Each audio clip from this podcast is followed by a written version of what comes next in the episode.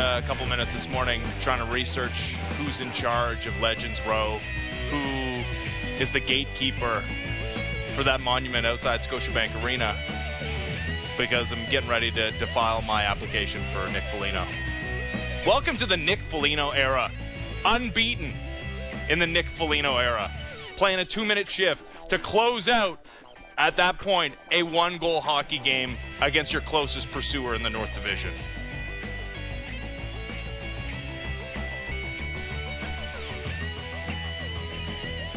He's perfect. I don't I don't know how else to put this. It's one game. And yeah. I can't believe there are people out there that wanted Taylor Hall over that guy. I'll never get over it. I'm to lord that over people until the day they step into their analytics filled graves. Because you watch everything about Nick Foligno was Maple Leafs yesterday. He Yeah. shows up with his dad's hat from '93, Yeah. and he's just killing it. And he's the kind of guy who just knows the market already, right? Like he just knows what's going to work and what's going to pop, and pop. Uh-huh. Playing us like did. a fiddle. hey, straight up, I got texts from two different people saying, "Where do you get the Foligno hat?" And I said, "What?" Do you have a time machine? Yeah. You get it from Nick Foligno. Personally. You have to get it from him. Or We another can't get we can't get the Scott Boris hat, and we can't go back in time and get the Nick Foligno hat. It's just it's not happening. There are some guys who put on sweaters or jerseys, uniforms, however you want to put it. And it just looks like that's what they've been wearing their entire career, or that their entire career has been leading up to them rocking that uniform. You know, just some guys fit in different uniforms, right? Would you agree with that? I would. Yeah. It's the role he was meant to play. Right. It's like the he just the second I saw him, I thought this guy was meant for this. This guy was meant to be in Toronto as the feature piece of a deadline, a signature piece of the deadline. He's the beautiful like rug that ties the room together that you bought. It's like, yeah, he's not the furniture. This is not Matthews, you know. It's not the television. It's not Tavares, but it's this rug. This rug is real nice. It's a really nice rug. Rugs are expensive. They're more expensive than you think. Right. But it's tying everything together. And without the rug, we wouldn't be here today. We wouldn't be looking at this room in the same way. I just what what are you supposed to pick nits at? He's already clearly a guy that is liked by his teammates. The first goal, the the, the Marner goal, the way they're all celebrating together, they all think he's got a point there. They're all just celebrating it like he did it. It was Matthews passing it to him. They're all trying to get him his first one. I, he gets the one at the end. Marner goes and fishes up the puck. The room is good, right? The, he's he entered a room that is very, very good, as has been stated a million times by Joe Thornton in every single Zoom conference, and has been stated by Sheldon Keefe and Kyle Dubas when addressing the deadline. But you could really see it last night why that matters to them. Why that matters. That they're phasing in another good guy who can play and do all the right things. And again, this guy's so versatile, so versatile in terms of where he can play in your lineup, that they slapped him on the top line, which threw us all for a loop. That's the one place we didn't put him. And guess what? Look great. Look, guess what? Coaching staff trusts him right away. Guess what? Things like chemistry and working your way back up uh, seems fine. Nick Foligno seems fine, just fine. Thank you very much. Everything that I thought he was going to be and more. Team high three hits, kills the penalty in the third period in the one goal game on the ice, ki- killing off the five on six, gets the empty net assist uh, on the Mitch Marner goal, plays on the top line. Wasn't a perfect game. Leafs didn't dominate the Jets by any stretch of the imagination. And Connor Hellebuyck is I I don't know I don't know what happened to Connor Hellebuyck yesterday. I haven't seen that guy this season. Uh, you you hope you you run into that guy in the postseason if you play that team in a seven game series. But he absolutely checked every single box in what you expected to get from that player at the deadline. And I mentioned it on the ice, six on five. That final shift was about two minutes long. Mm-hmm. And we should stop doing this, but I'm going to do it one last time the Taylor Hall thing. Like, imagine Taylor Hall even suggesting to Sheldon Keefe that he should be on the ice in the final moments of that hockey game. It's just not. I will never happening. stop doing that. I will never stop doing that. I took receipts. I have them all printed out. I'm, I'm like Russell Crowe in A Beautiful Mind, you know, where I just have all the papers of all person? the tweets. Yeah, yeah, that's fine. Of all, they're all over my office. I just look at them every day. I'm like, and then did you see this guy wanted Taylor Hall over Nick Foligno? People come over like, who? Yeah, man. Yeah. Maybe you should go outside. Uh, maybe you should go No, for a little no, bit of walk. No, no. There's people trying to get my brain outside. Yeah, no, I'm safe in here. Safe, safe, safe. Uh, oh, It's all watch the hockey connected. It's all connected. Yeah. But yeah, the way John Tavares is playing right now, the way William Nylander is playing mm-hmm. right now, if you've got that top line doing what it's doing, and then you can throw Zach Hyman and Ilya Mikheyev together with, I don't know, Alex Kerfoot on that third line. Now you got something. Now you got a hockey team. Hmm. So, I actually think a big reason why Foligno went up to the top line is Tavares and Nylander are going so well the last couple of games that you just didn't even want to mess with it. You mhm. didn't want to add a new element of, hey guys, you got to worry about phasing in the new guy kind of thing. Mm-hmm. I, I don't know. I'm going to ask Versteeg about that theory in a few, but that was the sense I got. I, I I got to figure that the initial plan was never to put Foligno with the top group. That the initial plan was to put him with those two guys. But they're going so well right now. Nylander looks like a new man since he came back from the COVID thing. Like I actually feel like he did the Kobe Bryant goes to Germany and got some uh, Stem cells? I don't know. So he got something. He looks he looks bigger. like he was he always this big.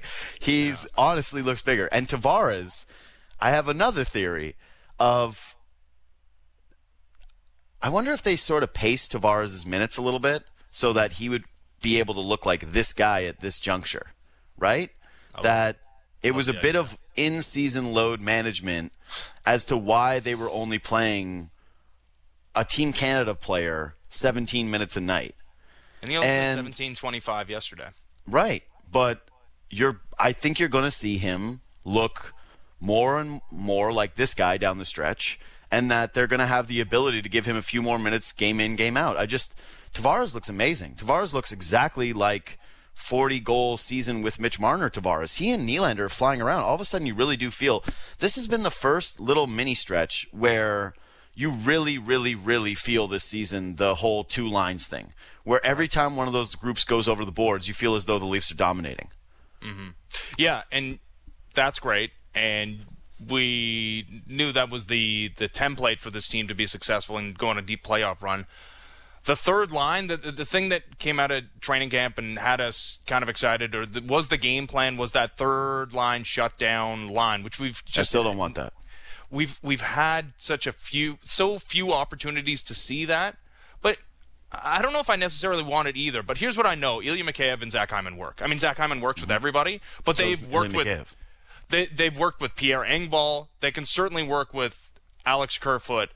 I I am fully comfortable with that third line. If these top two lines look like they have recently, Sure. and specifically the Tavares Nylander line. I just don't know why you would ever want more minutes for Alex Galchenyuk than Zach Hyman. I just think that's stupid. I think that's poor strategy. If Zach Hyman is available to you, then you want to play Zach Hyman 20 minutes. And yeah, there's ways of moving him around and shuffling. But I, again, one of the things about this lineup is that you should really have quality roster balance with your top six. So, no, I don't do the shutdown line thing. I just say, hey, choppers, go out there and chop and make sure you don't let in goals. I, I, I don't. I just don't see it that way. I think that you should have enough secondary scoring through down your lineup once they're in their properly slotted places in Galchenyuk and Spezza and oh Joe Thornton scoring goals now too. So you know maybe he's back. no, back. not no, he's not. No, he's not. Simmonds he's scoring assists. goals. Yeah, Simmonds scoring goals. So maybe they're just they're ready to rock for the playoffs. Or no, what did Kyle Dubas keep saying during the media conference? Ready yeah, to I think roll? Ready to roll. Let's That roll? was it. That's ready to roll. They were ready to roll. Yeah. I think you load up your top six. But whatever. I'm not going to be crying about it. I'll definitely be mentioning it if they don't do it, but it feels as though we probably feels more and more like we won't see it before the season's over, right? At some point if Freddie Andersen is moving around and he's capable of anything, I would guess that if they can put Hyman on LTIR and get him up to speed and get him skating, that it's going to be fine. What, how do you, what do you think about my Andersen theory in this regard too? I want to bring this up to you. So last night I'm watching Hellebuyck, and he lets in those bad goals, and for someone like me, it's kind of an opportunity to take a jab at people who don't watch any other hockey and think that Freddie Andersen's the only goalie on the planet that lets goals in that they deem as quote unquote soft where it's hey, this guy is capable of having that kind of a night too. I know that Andersen's were more uh, that he had put more of those kind of games together, and his play was not up to snuff, but I still believe that he is a good goaltender. So I'm watching that game and I'm thinking,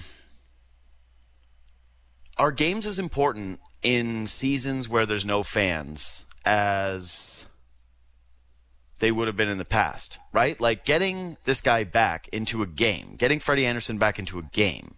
When you're a goaltender, how closely can you not just replicate things in a scrimmage where you're saying, hey, there's no fans.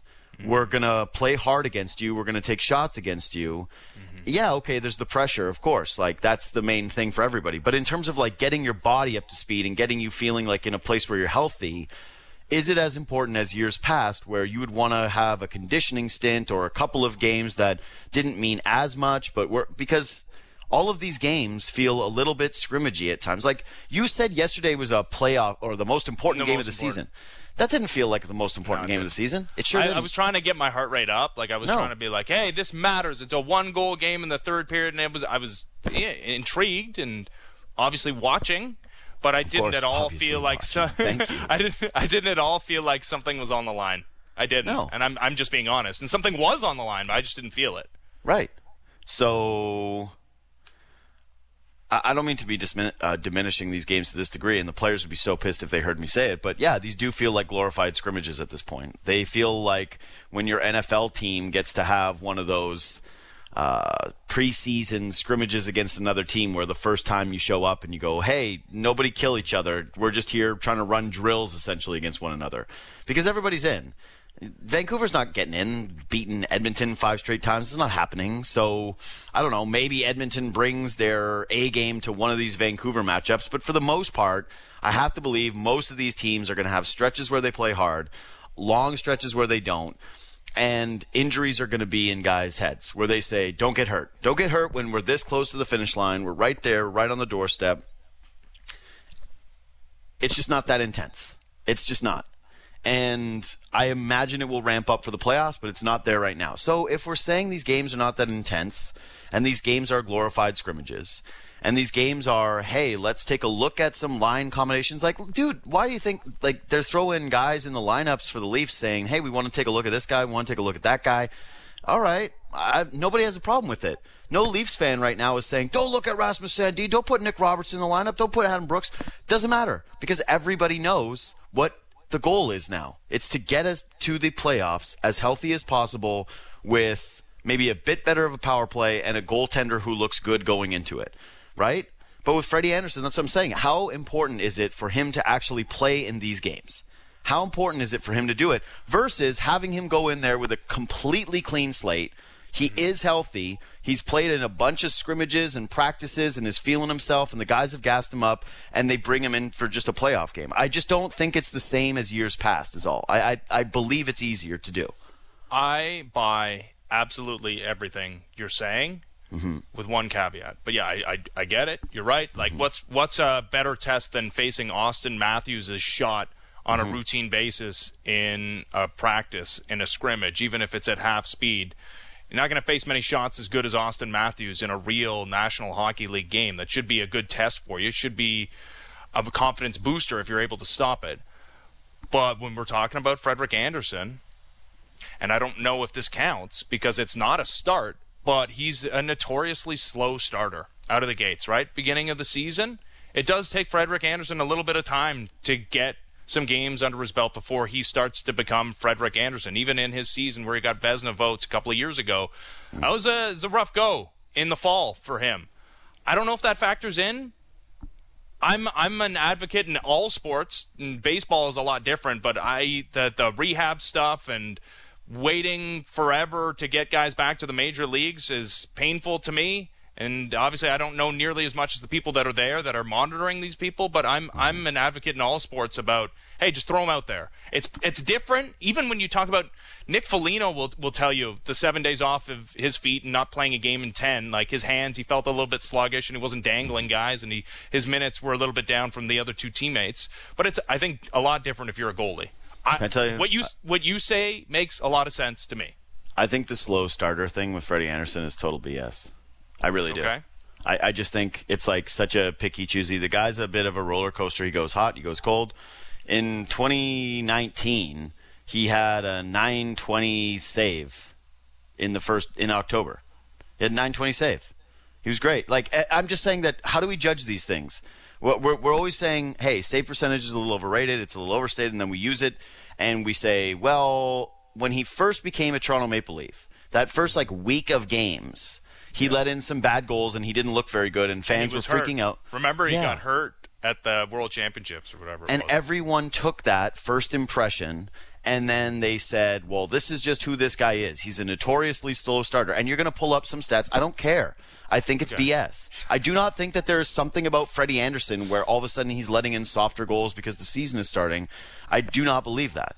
I believe that the guy is just a fine goaltender who has ups and downs and is a little bit more of an up and down yo-yo guy than other great goaltenders who are like a little bit more consistently good. That's all. So I'm not even saying that this is definitely going to happen. It's just that I keep talking myself into what the possibilities could be and what they would be comfortable with because I am less comfortable with the idea of Jack Campbell. And he came up with some good saves yesterday and they barbecued him early on where they just gave up t- that TJ Brodie play. If you want to talk about what it didn't why it didn't feel like a playoff game, TJ Brodie doing that was the worst play of his season and it was just, oh, these guys don't care about this game if they're doing that.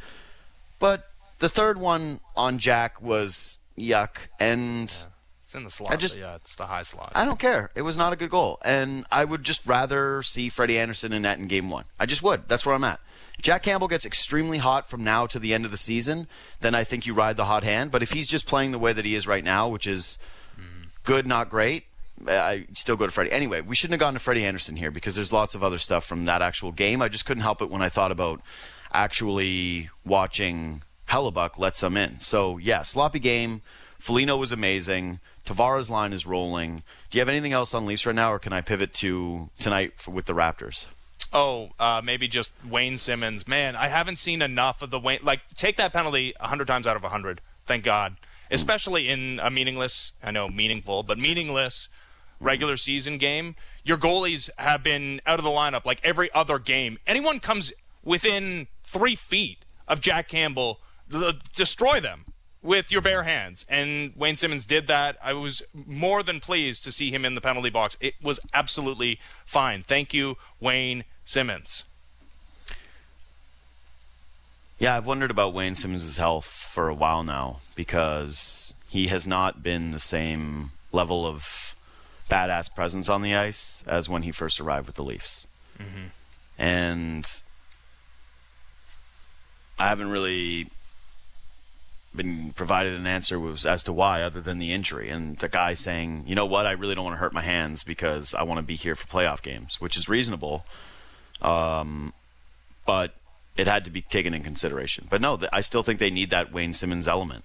And there was the funny spezza quote in that uh, jonas siegel article from about jason spezza which was excellent by the way. How Jason Spezza didn't feel taller when he had an enforcer in the lineup. He felt like he was going to get more ice time, so that they were basically playing with 11 forwards. But I still do believe that in a playoff matchup where they're going to want guys to be like, did you see Mark? Like, watch Mark Scheifele play, where he is just flying around with reckless abandon, and he wants to mix it up all game long. I love Mark Scheifele. He's so fun to watch, and I want somebody who will stand up to Mark Scheifele who will push back to Mark Scheifele. And I think Foligno's one of those guys. I certainly think Wayne Simmonds is one of those guys. So, yeah, it was nice to see that version of Wayne Simmonds. You're right. It's a good note.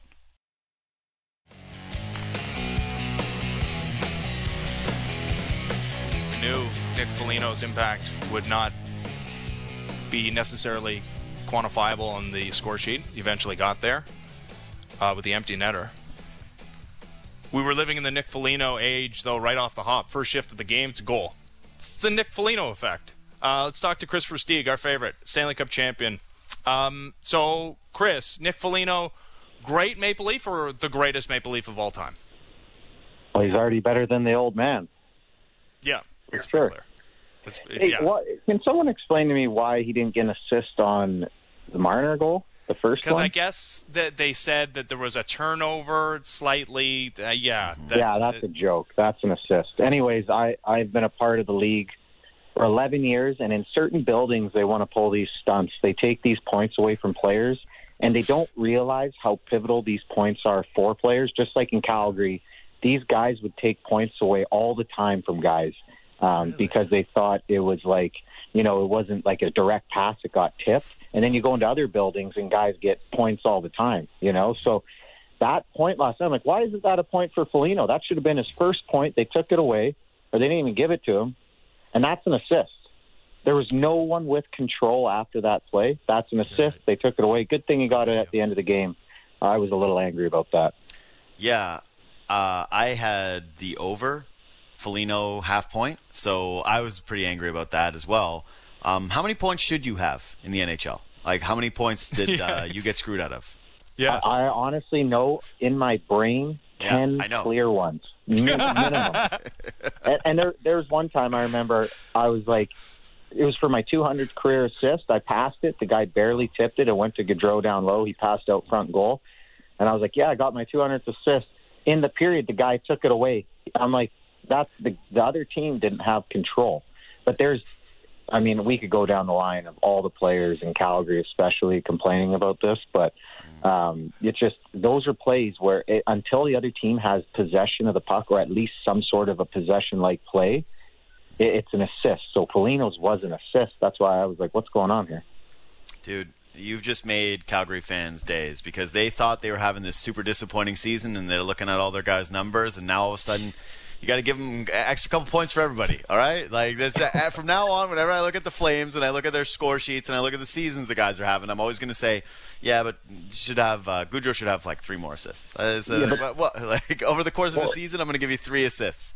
Well, you know what it is is if if there's a player who hasn't had a point in four or five games, and then you know you've had a point, or even six or seven games, and they want to take these points away, and then all of a sudden Yeah. you go on another two or three game skid, that mentally messes with you. So that's that's the reason I don't like it is because they they should all call it the same way throughout the league, whether it's not or four. But you see some buildings it's four all the time, you know, and some at a lot of buildings it's not. But it should just be clear possession. That's it. I know I'm ranting on this, but No, but- it, it messes with the psychology of a player big time, especially if you're in a slump. But I like it because you saw Marner's reaction after the goal, right? Which was to find Foligno. And Yeah. it was to celebrate it like that. Leafs don't normally celebrate goals like that, where that was a joyous, big time goal. And they were really happy about it. And Marner knew about it. And that's why in overtime, he goes and, or sorry, overtime, the empty netter, he goes and fishes out the puck for Foligno because they want to have that moment right away. So, no, I do think that's important, right? And Ben, Oh, yeah. like, I, I'm put this over to you because we've been discussing this today where it's like, hey, how long does it take to get acclimated with things? And and this is kind of one of those moments where you think, oh, that probably helps the situation along. Yeah. Oh, it's to go to a new team and get a first point. If you don't get it in the first one or two game, you're like, oh, the fan base thinks I'm terrible. You know, it kind of happened to me in Toronto, and then I went to Philly, and then all of a sudden, I'm like, I haven't scored in my first three or four games, uh, and then I got an empty netter, and I kind of got off the skid. But that's what it is. You go to these new teams, you're supposed to be expected to be a point guy, and then if you're Foligno, you, you expect to have a point. And I know everyone's like, oh, that's selfish to think that way, but it's not. If in, in order to be a great team, you need everyone to be obviously unselfish, but you have to be selfish for yourself to an extent. You have to expect high, high things of yourself. And if you work hard for that point, or you work hard for that, and you're not getting, um, you're not getting it, then it, it either ticks you off, number one, or it can start to build up, and that can kind of over time start to play in the psychology of you as a player. So I was just happy he got it at the end of the game. Uh, empty net made up for the one that the the building took away from him, which he should have. Yeah, you, you can't tell me that it wasn't weighing on John Tavares' mind when he was going through that slump before breaking out this month. It absolutely is. Talking to Kris Versteeg. So, um, Nick Foligno doesn't even get a full practice with his team and gets thrown right into the fire, and the, they tried to protect him, I suppose. Uh, but then he gets a, a, chance on the penalty kill in the third period in a one goal game, and then he's killing off the six on five. This is a guy who I, I guess was given a cursory look at the schemes that the, the Leafs are, are running. How, how long does it take a player when they've been traded midseason to really feel comfortable with their new team? I mean, sometimes you don't even become comfortable until the next year. Uh, the good thing about Nick, though, is he's a skilled player, but he relies on his size, his puck protection abilities in and around the net. So he's not the guy who's going to be carrying the puck up the ice, generally making high risk plays. Those type of players, it's a lot harder to make to, to do those things at the trade deadline. The players that can keep the game simpler, you know, be big and just play fast those are the guys that generally have better success. So Nick can do that. I think it'll be um, obviously some acclimation points uh, coming up, depending on you know if he gets on the power play, how he feels. But as a penalty kill guy and a guy that he's just going to be helping out the lineup and, and solidify the lineup at the moment, I think he can get that done and, and he can get acclimated in that sense uh, right away. So it seems like your first impressions are that you're pretty high on him. Yeah, I mean. I, I don't expect him to. You know, I, I would expect about a half point a game from him if you're looking at um, if you're looking at the points. You know, anywhere from point four to point five points per game, and that's what you could ask from him, especially if he's not going to be on the first power play unit every night. Um, but if you get contributions uh, at close to half a point a game, if you're going to get penalty kill, if you're going to get five on six in these big moments, this is what you brought him in for, these veteran moments and these, and to fill out the lineup and to slot guys better properly in and around the lineup. Um, so it helps those guys play better on their lines. Well, that's the next one, right? Is do you think he's on the right line? Do you think that right now he's on the line that he'll play on in the playoffs? Yeah, I mean, are you guys hear my kids? This is what happened. Yeah. We got three kids that are all joining in on the talk right now. Um, yeah, well, which one has something to say? What what's the what's the topic du jour? I wouldn't bring in my middle kid. I don't know what he would say. Um, you know what?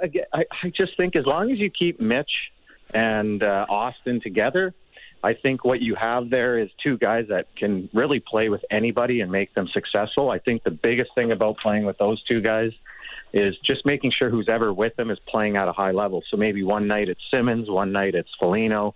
Um, it could really be Kerfoot or anybody at any moment that who's going can kind of try to help you know get your horses flying on all cylinders. So for that, I don't think he'll be a, a mainstay. I think he might be used there the most, but in and around the lineup, that's what you have. You have Willie and and John. I would like to see those two sometimes split up but you you seem to have your two guys that stay together, and then everyone else is rotated in and around um, to kind of try to help around out that lineup. So.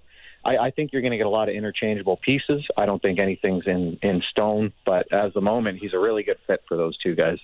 Yeah, we know one thing about Sheldon Keefe. He's not afraid to mix it up, uh, game to game, shift to shift, even.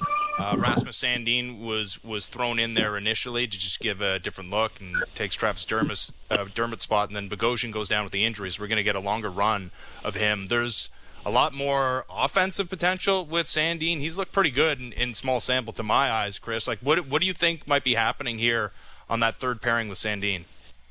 Well, I, I, he, the thing with him is his poise, right? that's kind of what you get there from him rather than Dermott. Dermott, you're going to get a little bit more speed and physicality, uh, and Bogosian, you're getting you know a guy who can box out, he can penalty kill. So depends really who you use in, the, in around that area. But I just I like Sandin and how he plays. I think it really depends if you're going into a playoff series what you want in that that hole. Uh, and what type of team you're playing against, you can kind of be a little more selective at the player you want. But if if he keeps it up this way and uh, he keeps playing the way he has, um, it, it, definitely gives the Maple Leafs uh, another option at, at, their depth role. You seen a different Tavares lately? Yeah, like confident one, right? Even that little toe drag, I forgot who he put it on. Who did he put it on there? Um, uh, but you know, I, I just think the way when he's moving his feet, he's not so much focused on uh, the offense, and he's really doing things from his own end first. Uh, a lot more happens naturally for John, and in this last month, he's got some points. Uh, that obviously drives up the confidence, and you start to feel a lot better about yourself. But when John is really hammering down on the D zone, he's focusing there first, and he's kind of um, not cheating on the offense. I feel like he he brings such an element to this team that's needed, and it also kind of helps his offense in a in a weird roundabout way. Yeah, I think he and Nylander have looked great lately, and it's it's always funny with doing a sports talk show because the more data you accumulate, the later you go in seasons, the more you look back on some takes and some opinions and some media stretches, and you go, "Oh my God, that was so foolish." And I, I don't think that this show ever blew out of proportion. That Tavares was not living up to expectation or Nylander. There were like moments, right, where we had Nylander discussions and we've had Tavares discussions, but you know, you look back on it in its totality and think, wow, one of the biggest concerns for the Leafs was John Tavares and whether he was going to be good enough. And seems like such a good problem now and such a non-concern watching him just play the way that he has been lately. So I got a theory, and I want to bounce it off you, and because I think that some people think it's crazy, and other people are like, mm, maybe there's something to that. I think the Leafs have actually already promised Freddie Andersen game one of the playoffs that part of it getting him to buy into the LTIR thing is, hey, you're not going to get to play in any of these games, but you're going to get the playoffs. You're our guy. We'll give you game one, maybe even game two. Maybe those are both promised at this point. So everyone would say, well, no way that he would do that because he doesn't get any games to ramp up. He doesn't get any performances where he can get in the net and feel the puck and blah, blah, blah, get some game experience. I would say with no fans, is it more like a scrimmage, especially when you're in the playoffs already? You're locked into a spot. You're not really battling for anything. Like that last night's game was not a hard nosed game between two teams battling for the top. It was kind of like, all right, it was a fine game. Um, didn't have a playoff feel to it whatsoever.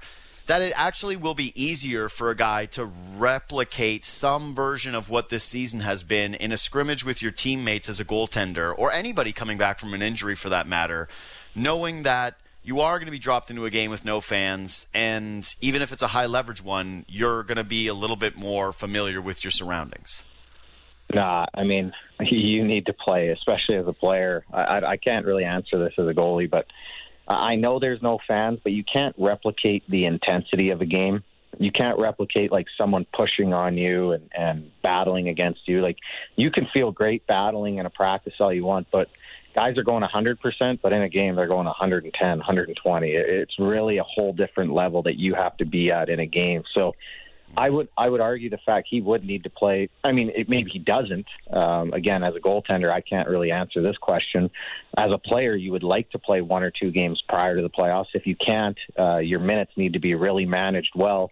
Uh, I do think obviously the fan role does play a, a big big aspect in the psychology of players in a game more than the physicality of the game, more just like the momentum swings. You can see almost when games are out of hand, they're done now. There's nothing bringing teams back, you know, as a momentum swing. So the psychology more for a player, I think.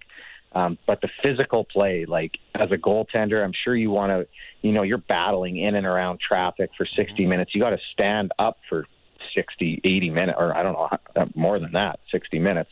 You're standing. So, uh, I mean, there's uh, there's a lot that goes into it. I would like to see him get a couple games and get a couple reps, especially with the way the goaltenders right now are playing. You, you'd want to see Freddie come in, and now he's like, well, okay, you guys are all calling me out not being the starting goaltender. I remember a couple people were saying, you know, Campbell's the starting goaltender a while ago. And I was like, there, there's a different psychology that goes into being a starting goaltender, and now everyone's seeing why. So now Freddie kind of sees that himself. That should give him a confidence boost. You know, with, with the lack of play of Campbell and Rittich, that should just be like, okay, everyone thought I wasn't. Now you realize I am. So that should give him a confidence boost, get him into a couple games, get him feeling good and ready for the playoffs. And then again, that would slot those backup goaltenders in a better spot to where they're not playing every night, and if they're they're called upon, then they can be ready. So I'd like to see him get a couple games. That was a long round answer into way. No, but it's uh, everyone would like to see him get a couple games. It's just that the only way that you can do it is if you put Hyman on LTIR. So basically, to me, you've got to make a decision of which guy can you drop into a playoff game with less conditioning and game feel and all those things. I guess like the case for Hyman would be well, he's got the style of play where it's not like- really going to. What? Foligno, yeah, like the the Right. argument you were making about Foligno dropping into this lineup and not needing a ton of reps. That it's yeah, he's not a guy who's going to be dangling people out of their skates. He's a guy that's just going to bang bodies on the forecheck, try and play hard nosed, and I, that seems like a guy that wouldn't need as many game reps as say an Austin Matthews or a Mitch Marner. Yeah, it's just the feel of the game. It's much different for different guys. Um, yeah, see, I, I don't know the exact LTIR LTIR issues because Riley Nash can't come in till playoffs either, right? And that's going to be that's going to be tough for him. He, for me, is the X factor, right? Because I Yeah. still don't trust the three hole at all um, in a in a seven game series. Not against these Canadian teams, against against Winnipeg when when Lowry's back, but against those big American teams, man. When you're you're lying up against Colorado, maybe in the semis, um, you know, or Tampa Bay, and these teams are three centers deep. They they can check, they can do everything.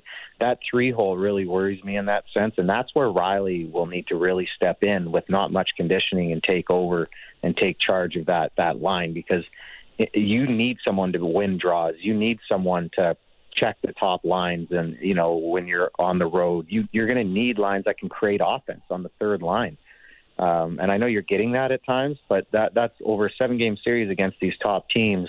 That's the part again of the lineup that worries me. I love everything they did at the at the trade deadline. Um, but for me that again I know I made up my own question here too but the X factor a guy coming off LTIR would be um, for me is Riley Nash. Yeah, I, I like that X factor. I think it works out, and I, a lot of people are looking at that and saying, "Yeah, that move was made for a reason." And if you're the Leafs, what I really love about it is you can play Nash. You can really ease him into your lineup, even in a playoff game, because you should be getting 40 minutes a night from your top two lines, right? So you've got two thirds of the game that should essentially be down. And then, yeah, potentially there's this Hyman and Mikheyev grouping where you can eat a whole bunch of other minutes. You've just you've got enough depth where you can give a guy like that a shift off. You can throw Austin Matthews over the board for an extra shift. You can throw John Tavares over the board for an extra shift. Like he doesn't need to be everything for you right away. You can maybe condition him on the fly a little bit differently than say you could with some other teams that don't have as much depth in that position. A hundred percent. Another thing with Nash, which plays into his benefit in this position, is he's a hard worker, but he's a super smart player, very cerebral. So he doesn't have to work as hard as, say, you know, um, a lot of these other centers, even Engvall at center, because Engvall really relies on, you know, his body a little bit more to do things and his skating. Nash relies on his brain. So um, for me, that's where looking at his conditioning, it's essential, not as essential as it is for a guy like Engvall, maybe even Hyman, um, but it's not as essential just because he's so smart. He's always in position. He makes really good passes and plays. It's for him. It's coming up to speed on the on what the Leafs are doing in every situation. Yeah, the other part of bringing him in is that you lose nothing in Engvall. To me, it's like okay, I guess he's out. Well, and then he's a be- he's a better winger, anyways. Again, these are guys like Engvall, um, Kerfoot. I like them better on the wing. I like them going up and down the lineup. I kind of like what I touched on with Foligno at the start. If Foligno's not going one night, take him out and put Engvall there. You know what I mean? No. Take them out and try. You you have these players that you you, you could put Thornton there. You have all these No. players that can go play one period there, one period, one shift. That's what Quenneville used to do. He would like all of a sudden I would have like I, I would I told this story like a bunch of times. I had like 15 points in like seven games with Kane. Right? He's just giving me open nets, and then on game eight he benched me. You know, because I wasn't going for like one shift, and then all of a sudden Bickell went over the boards, and Bickell scored you know. And then Bickell was playing good for like a two periods, and then he he was benched basically, and then like Sharp went there. You know what I mean? You're and I know I'm talking about players that um, can do this and play all up and down the lineup, but the Leafs have those guys. So just play who's going with those stars, rotate those guys up in the lineup. And when they're not going, take them out of the lineup and put someone in who's going. That's what it's about. It's hard on you as a player mentally because you're like, what the hell's going on? It's like, you're, you're doing great, and all of a sudden you're out of the lineup almost. But it's just what they're going to have to do in order to win. Yeah, can't see Nick Foligno ever leaving the lineup. Not not Nick because- Foligno out of the lineup. I'm talking more on the Engvall and Kerfoot and those guys. Once you move them over to the wing, um, full time, those are the guys you can rotate in and out. Or, or Joe, you know, these are guys that can really spot fill who's ever you know feeling it at the moment. Bring on the playoffs, man. Uh, Kris, always great talking to you. Thanks for this, buddy. Yeah, anytime you guys need guys to make up questions and answer them on their own, just let me know. Yeah. Well, why are we even here? We don't- No, we- we don't I was need to gonna be say here. Fridays now. Fridays, you're just going to be a regular guest because we're kind of tired by Friday. We've used up a lot of takes, so I'm just Yeah. going to let you take the ball and run with it from now on. A nice little Q and A just with me, eh? Yeah, exactly. you asking yourself, and then maybe bring in the middle kid just to spice it up. You know, like we'll Yeah. Yeah, again, I don't trust him. I know. Uh, that's, I what know. makes, that's what makes it an exciting block. That's what makes it an Yeah. exciting block. We'll see what he has to say. Hey, buddy, thanks again Oh, for doing this. We'll talk to you later. Take care. See you, bud. See you, Kris. Kris Versteeg, Stanley Cup champion. Yeah, for me, it's my youngest son, uh, and his Yeah. vocabulary is not uh, not up to total snuff, but yeah, he would be he'd be the stick of dynamite thrown in there. Ah, he just yells. Is his thing. He's just a yeller. Also, you basically, you know, he sees you on the phone, and that's his magnet to approach you with inane questions, right? You take a phone call, and now he's What interested in you. Why No. is that? It's a jealousy know. thing. Like Yeah, your your attention isn't on us, Dude. and that's a problem. Same thing happens when you're dating people and you're with somebody and you'd be you could no but i'm just saying you could be hanging out you could be watching a show and not talking or whatever and then the second you're on your cell phone they're like looking at you like hey Mm-hmm. Right. what's that who's that what what are you doing you're like what does it matter leave me alone Yep. You know? All of a sudden i have the phone and it's the conch of your consciousness where you just all of a sudden care about me. All of a sudden i'm relevant and cool. There's a reason why people fake phone calls when they're stuck alone or so. That's uh, they don't want gonna seem say- alone they want to seem cool. I was gonna say this is The fake uh, maybe getting some I- insight into your psyche as to why you were so phone obsessed. Whenever I see you in a one-on-one setting, there's a lot of you're trying to gin up the the jealousy, and I won't have it. I do not feel jealous. You know what? You you go be alone with your phone. It's your best friend, anyways. Do you know what it actually is? Is that you're so boring. I'm like, God, I have to Mm-hmm. be on my phone. Like, I can't be with this guy for ten more minutes without whatever. looking at my phone and talking to somebody else about how bored I am. That's what I'm doing. You know? How's that? That's hurtful. Yeah. Yeah, it was. I don't know how to play guitar. I know like a couple songs. I can play like the start of Today by Smashing Pumpkins. I can play the chorus of Bulls on Parade. I'm just But this disgusted picturing you do that. But yeah, go. Uh, keep talking. Well, it only happens after like a few drinks and you know, Oh, yeah. like, I know. somebody's That acoustic makes it even guitar. worse in some ways, but it's yeah, it's not done in a serious manner. But yeah, Is party in the anything you do done in a serious manner? No, no, Uh, no, no, certainly not. Um, but yeah, this needs to go into the arsenal of of of songs that I can play, despite not uh, knowing how to play guitar, because it seems simple enough. And what a banger! And then you just put that earworm in people's heads. The rest of the day, certainly, probably the rest of the week. Um, hopefully, we've done that for our next guest, which is a, a great gift to him. Uh, Craig Simpson of the NHL and Sportsnet, part of uh, the broadcast yesterday, uh, Leafs and Jets. Craig, thanks for doing this. How's it going? Uh, it's going okay. Can't can't everybody do the first few chords of "Smoke on the Water"? You know, Oh, Yeah, from yeah, Deep that one's Purple. easy. On a, that's about as far as I can go on the guitar, I think. But Uh, it's weird. It's like some of those things are just like uh, it's like passed down generation to generation. Everybody knows. know I, I, I might be dating myself age-wise, No. but I said I think Everybody, knows that. knows That's the that. first All-time one you riff. get. Yeah, all-time riff. That uh, that's the crazy thing about it, right? Is that it's a, such an all-time memorable riff as well, and yet it's the Yeah. easiest thing to do. That guy must have been showing the band like, "Hey guys, what do you think about the?" This- Ba- I, I got something ba- for you. Yeah. Yeah, yeah. Yo, And dude, like, name another Deep Wow. Purple song. Like I don't, I couldn't tell you a single other one. I uh, I feel like I had a Deep Purple Greatest Hits CD at one point in my life, Oh my but goodness. yeah, I know, but I can't tell you off the top of my head. I, I think if I Google, I'd be able to tell you like some of their other songs, Yeah. but no. But imagine doing that easy chord progression, bum bum bum, and then he then he looked at the band and was like, "I've just made us all rich." Yeah, like Exactly. we don't. Okay, we give up anything else we've ever worked on. We can all put it behind us. yeah, just relax. It's over. It's over for all of us. We've done it. We've all done it. We we made it. We made the bum bum bum, and now we're rich forever. uh, love it. So. some of the best things are it's the simplicity of it, so, right? That uh, connects with people. Absolutely. So kind of like this, the simplicity of just putting Nick Foligno on top line and just making it look easy. Hey, I, I guess it is a good segue, and uh, I, I think at times, and I know fans and you guys talking every day, you want to complicate everything, right? It's uh, it's the real realization of how fans dive in and look into it. But there are times. I, I thought last night's game was one that uh, two things stood out to me in the fact that uh, Sheldon has not been afraid to tinker with his lineup to make guys a little bit uncomfortable, play with different uh, pairings on the back end. You split up so that when you have to do that with injuries, which do happen, or even mid game, which happens in a playoff series, you know, you don't want that to be the first time. But I, I thought last night to go back with his pairings of Brodie and Rielly and Muzzin and Hall, and then uh, keep the addition of. Uh, of Sandin going in there was kind of the right timing. Yeah, you know, I think one of our keys to the game was a fresh start last night for the Leafs, and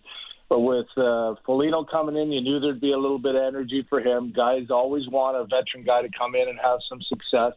Uh, and I think having some of that familiarity actually played pretty well for them to get the deep pairings back and uh, you know allow them to get settled into a game. So you said it. Keefe loves to tinker. He's the tinkerer. But do you leave that top line now?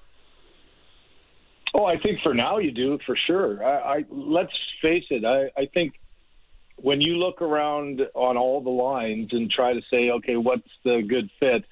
Uh, as everybody's talked about, you know, most good teams have the pairs. You, for for the Leafs, they've got clearly Marner and Matthews have to play together. I, I know in the past and last year a bit you had Tavares and Marner, but uh, you know it's pretty clear the success value there. Nylander and Tavares are playing some of their best hockey now. So, but let's face it, I, I think everybody, whether it's John, whether it's Austin, would love to have Hyman. Uh, like in a playoff series, Hyman is a difference maker because you know it gets tight, you know it gets hard to play. There's not as much room, and Hyman's a guy who creates room, separates pucks, gets it for you, and can make some plays. Um, but right now, with it going the way it did last night, and one of the things that you always want to do as a coach too, when you've got a veteran guy coming in, is bloody put him in a position where he can have some success. And so I think you know Nick knew how he had to play. You got a great opportunity to play with two great players.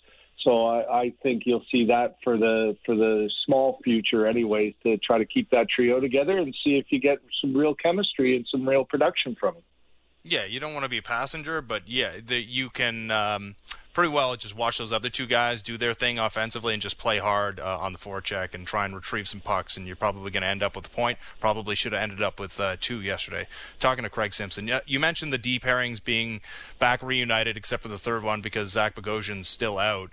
Um, yep even reunited though there was some weird plays and i know the the muzzin play was weird where he loses his stick uh, yeah. yeah that was a bizarre one maybe just a fluky one not used to seeing that play from tj brodie either it's kind of been a, a, um, a really rough couple of games for that entire D corps they played so well. It's been one of the, the calling cards of this change in how this team yeah. has played this season. What do you think is happening recently on the blue line? You know, I, I think that it's uh, if you look at what game 47 last night, that would usually put you in January, February mode. And if if you've watched NHL seasons for years and years, you know, there always seems to be sort of a middle season, later part of the, you know, our first part of the second half where you do get some strange happenings. And, you know, it's a lot of hockey that you're playing, and it's a lot to ask guys to be mentally sharp every single night, not make mistakes. And if you can think back, uh, you know, I, I always felt as a player, you always had a, a January or February lull or a slump or some weird things start happening. And and honestly, that is sometimes when coaches do some tinkering to try to, you know, snap you out of it. So I don't think it's unusual to go through a stretch where even your most reliable defense all of a sudden are making some plays that you're just looking and wondering, you know, what are you thinking there? You look at the goals last night uh, you know, a turnover down low, Muzzin in the corner, and he stays with the guy deep in the corner, and you leave, you know, a, a player wide open like Copp behind the net and give him time to make a play. And another one, and a, a turnover outside. You know, those things are what hockey is all about: is reacting to those kind of things and making your opponent pay. So. Uh, I think it's. Uh, I think I'm sure what Sheldon was trying to do last night was get some sense of calm and and um, you know just continuity back in the lineup because of the troubles they've had scoring. Guys, last night was only the third time all year they've given up over 35 shots, and they only gave up 37. So you think historically for this group, you know, it was a good 35 to 40 on on many nights. So it has been a tighter defensive ship, and I think you just go through those little ups and downs trends where guys just aren't executing at the level that you're accustomed to, and you got to find a way as a group to make it through and and get the wins when everyone's not perfect. And I thought last night was probably a bit of an example of that. Yeah, uh, I agree. Um, hopefully, you get that uh, Connor Hellebuyck in the playoffs if you're a Leaf fan. Uh, talking to Craig. Oh God, like wasn't that a shock? I I I, I really do think that that that first goal by Austin though, when you think uh, what 19, what was it, 27 seconds in, and a shot from far out. You know, as a proud goaltender, you're top of your game, and he just got beat, and. Yep that rattles you a little bit, you know. And I, I thought even the first three shots almost all went in. The first two did, but he almost let in the first three. So that that was a shocking night. You know, I, I was thinking about this last night though too. Right, is how what does that do for a team when and it's not like they haven't been able to score on Hellebuyck this year, right? He's played phenomenally against them, but they still have found ways to get pucks by him. But what yep. does that do for your group when like is there something even more impactful that you can learn from this game other than hey we're humanizing this guy a little bit hey he doesn't look terrifying to us heading into a playoff or a potential playoff matchup yeah i think you're always looking for just a, a comfort edge that uh, every shooter will tell you i've got certain goaltenders that i know i can score on like i just see the net i, I you, you just have a feel for how the goalie moves and you know, you'll have a group that says feels good about playing against the guy.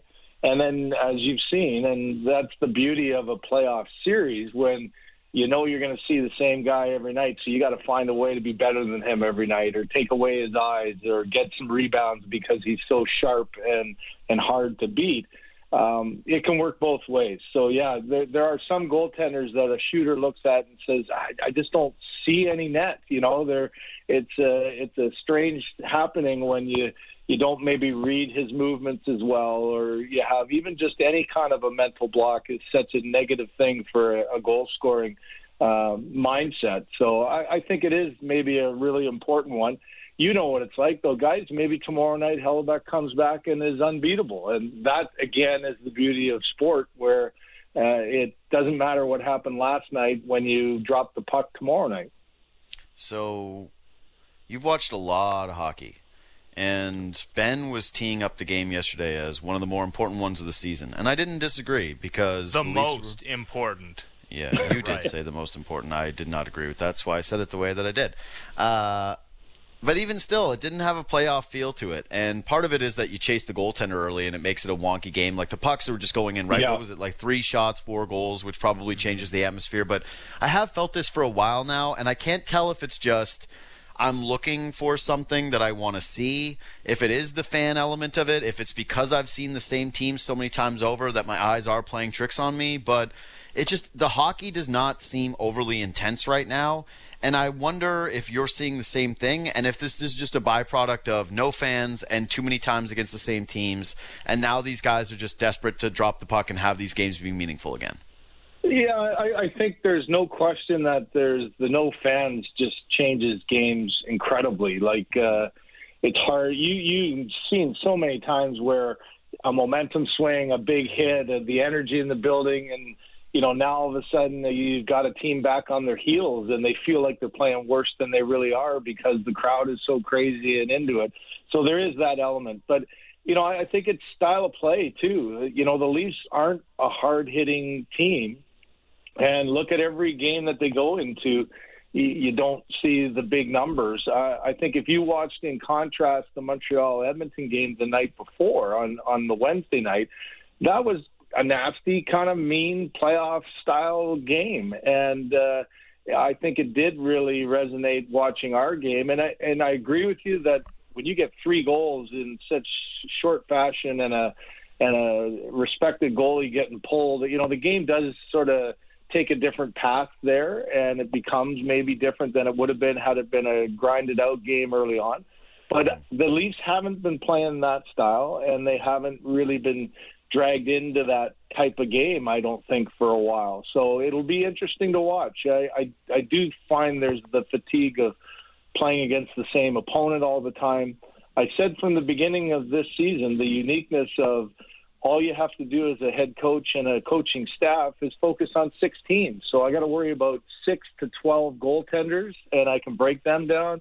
Six power plays, six penalty kills. You know, it does become more difficult to show anything unique and be different, uh, and not have times when you you find yourself frustrated and shut down. But I would I would beg to say that your your view that it wasn't as intense it was probably bang on, and uh, that is a concern when you look at the past of, you know, all of a sudden you get to playoff style hockey, and you got to ratchet it up to another level, and you got to absorb maybe 10 more hits than you normally would in a game. And can you play that way? And can you be effective? And can you score offensively? So i think you're you're hoping that there's some more in these last 9 games some good battles where the intensity level maybe is up a little bit more Wayne Simmonds did his part, trying to rattle some bones and take that penalty in the first period. But yeah, didn't uh, didn't really last. Um, Craig, uh, great stuff. Thanks for doing this. Thanks, Craig. right, thanks for having me on take care guys Yeah, you too. Craig Simpson of the NHL on Sportsnet again. A penalty I would take 100 times out of 100 in the first period of a regular season game that has implications but doesn't really. I don't know if necessarily I want that penalty taken in the postseason. Um, but yeah, it was totally fine. Uh, totally fine with what Wayne Simmonds did in that first period. You all right? Yeah, I got a, a classic. This is the work from home weirdness, right? Is like every once in a while, like maybe I should put. I just thought about this. Maybe I should put a do not knock or on the door during the show. Yeah, like, probably. Yeah, sometimes like I live in an, like a smaller building where all of a sudden I'll just get a knock, and how do you ignore the knock at the door? You're like, what? Who? Who could this be? So, I'm okay. Was it? The delivery. Oh, okay. Yeah. I thought it was a neighbor offering but I or asking for a cup of sugar. dude when it's a usually it's a knock they say delivery now hmm. mm-hmm. sometimes it's neighbor i'm a pretty good neighbor though i'm a pretty good tenant like i don't have a track record of being getting them mad at me i think when we first lived here what go ahead Well, I was just about to say that I I don't live in an apartment building. I live Mm-hmm. not in a townhouse either. I live in a semi-detached house, so I I share a wall Mm-hmm. Yeah. with my neighbors. And I just recently became the owner of a digital drum kit. Which is a drum kit, but it's not. Listen, you can Mm-hmm. I've- I've adjust the volume. yeah and I just even more recently than that became the owner of an actual Roland amplifier monitor that comes with it. And I had that thing down like it was below 1 yesterday, but it was bassy and I loved it and I wondered, "Huh. Perhaps this is I am trending into bad bad neighbor territory. I haven't heard anything. I then the, the thing about my neighbors is I haven't not once ever heard a peep from. I barely see them. I assume they still live there. They haven't just abandoned the house, but they are as quiet as anyone's ever had as as neighbors. The only thing I ever hear is occasionally I'll hear the laundry machine running through the door, like just just barely, barely, barely, barely. I don't think they'd even be the neighbors that said anything if there was a problem there, but yeah, there's almost no way they they didn't hear me playing Bulls on Parade yesterday. So, one of the big pandemic byproducts has probably been everyone is a little bit more aware of their neighbors, who lives above them, who lives beside them, uh, and whether or not you're in a lucky spot. I I still believe that I am a good neighbor, but I am certainly the one who you know plays music and I work Yeah. out in my apartment, which means I'm kind of Never around late. bit. That's the thing. Like, come on. Yeah, that's fine. Minute- As long like- as it's like not late, Five like, you o'clock gotta- yeah, in the evening. Come on.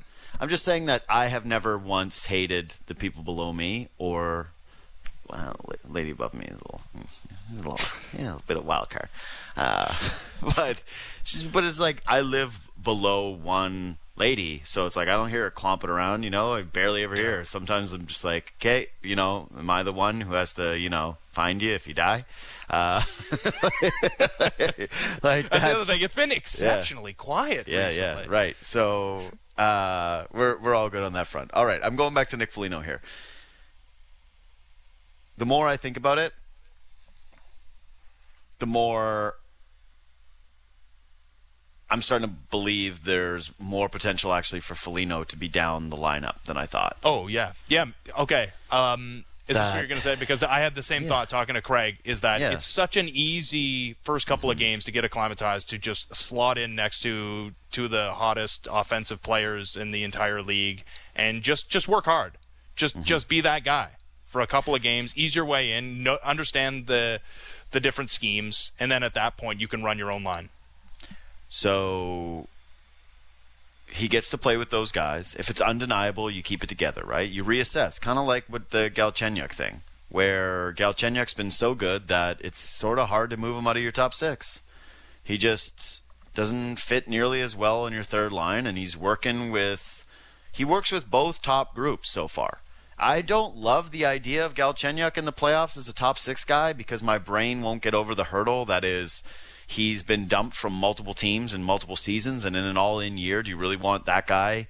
Eh, But the the good thing is is that you have what Versteeg says.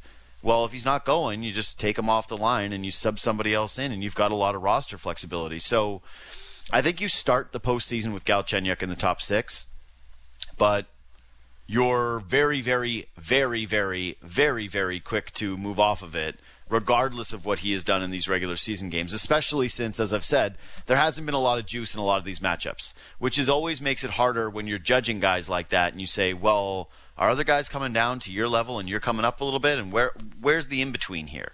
Where is the the true you? If we drop you in a playoff series against Mark Scheifele and he's chasing you around and giving you the business, are you going to be able to withstand that for 17 minutes a night in meaningful games? I don't know. I, I don't think the Galchenyuk thing is proven for the playoffs. I think it's proven that he should get a shot in the playoffs. But if Hyman can go and you're saying, hey, you're going to ease somebody back in or you're going to throw somebody back up into a spot where they don't have to anchor something after being off for a while, then you just do the same thing. You put him back up with the top line, you shift Foligno down, and then you do have a third line where you say it's potentially Foligno, Riley Nash, and Ilya Mikheyev. And you feel really good about that. You feel really, really, really, really, really good about that, even though, and, and again, Nash he's probably cycling out, and you're throwing a Tavares or a Matthews in between those other two guys for a shift here and there. I love that. Uh, I really like that potential. I mean, Riley Nash is going to need the same thing, but there's only one top line. You can't throw That's Riley saying. Nash Riley onto Nash. the top no, no, no. line. But you're that's what I'm saying is that you can shelter Riley Nash by throwing Jason Spezza a couple more minutes up the middle between those two guys. Well, and You you're not, throw- and you can you can have Foligno centering that line and Nash getting a little less responsibility starting off on the wing, and then eventually he centers that line, and then yeah, Foligno. It's a it's just a it's um the options Right. if you change your mind are just so much better now. Yes. That's the that's the beauty of Nick Foligno. You can just put him in a whole bunch of different situations, and he's not the kind of guy that needs to build up chemistry with people. You, Nick Foligno doesn't need chemistry to be able to play with Jason Spezza. It will work. He doesn't need chemistry to play with John Tavares. is going to work. But Auston Matthews is going to work.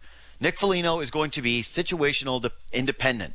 He's going to be fine. Maybe not as many points if he's not playing with Matthews Marner, right? Like I'm not betting Nick Foligno on Coolbet to get over a point or over a half point yesterday if he's down the lineup and he's only getting 10 minutes. But I just believe that he can play his style of hockey and be effective no matter where you put him in the lineup. And having that versatility and that ability to just kind of shuffle things up when you have a coach who's a tinkerer, that matters. That's this is a perfect blend of coach who likes to do things a certain way and players who the coach tries to make and, and put in better positions, right? Like it's a very symbiotic relationship that this team has with their coach. Yeah, good word, symbiotic. Well Yeah. done. Uh, It's because I watched Spider Man as a kid, not because I read a biology book. My kid, oh my god, my three-year-old has lit- literally every day Uh, there's not a day that goes by that he doesn't say, uh, "I want to watch Spider-Man." And uh, yeah, he's watched uh, Spider-Man um, Into the Spider-Verse three thousand times. I love Seeing that he's basically Memento, where he's just forgotten every day, where he just walks up to you, he's like, "Do you want to watch Spider Man?" And he thinks in your brain, you're like, Yeah. "Obviously, I want to watch Spider Man as much as you for the three thousandth time. Obviously, duh." No, and my wife was like, "Well, we- he shouldn't watch the same thing." I was like, "Why not? Why not? Like, Yeah. if he likes it, what? What? Yeah. What? It shuts him up for a couple of minutes. Like, yeah, throw the Spider-Man on. Who cares? Like, oh, I'm sorry. Yeah, he's he's not Yeah, no. watching. Uh, I, No, he's got Citizen Kane. Gone with He's the got- wind. Yeah, yeah, Put Citizen Kane on for him. He's got to understand the the meaning of film. Good film. Yeah, no, it's fine. Put Spider Man on for the millionth time. My little niece, she basically watches uh, the Grinch Christmas movie every single day of her life. Same thing. It's like, and she Yep. points out the exact same things every time. You watch it with her. The exact same things every single time are like, "Look, it's the Grinch." I'm like, "Yeah, I know. I see." It's He's cranky in the morning. Yep. No, this is great. That's yeah, it's great. I enjoy her commentary. Director's cut. Anyway,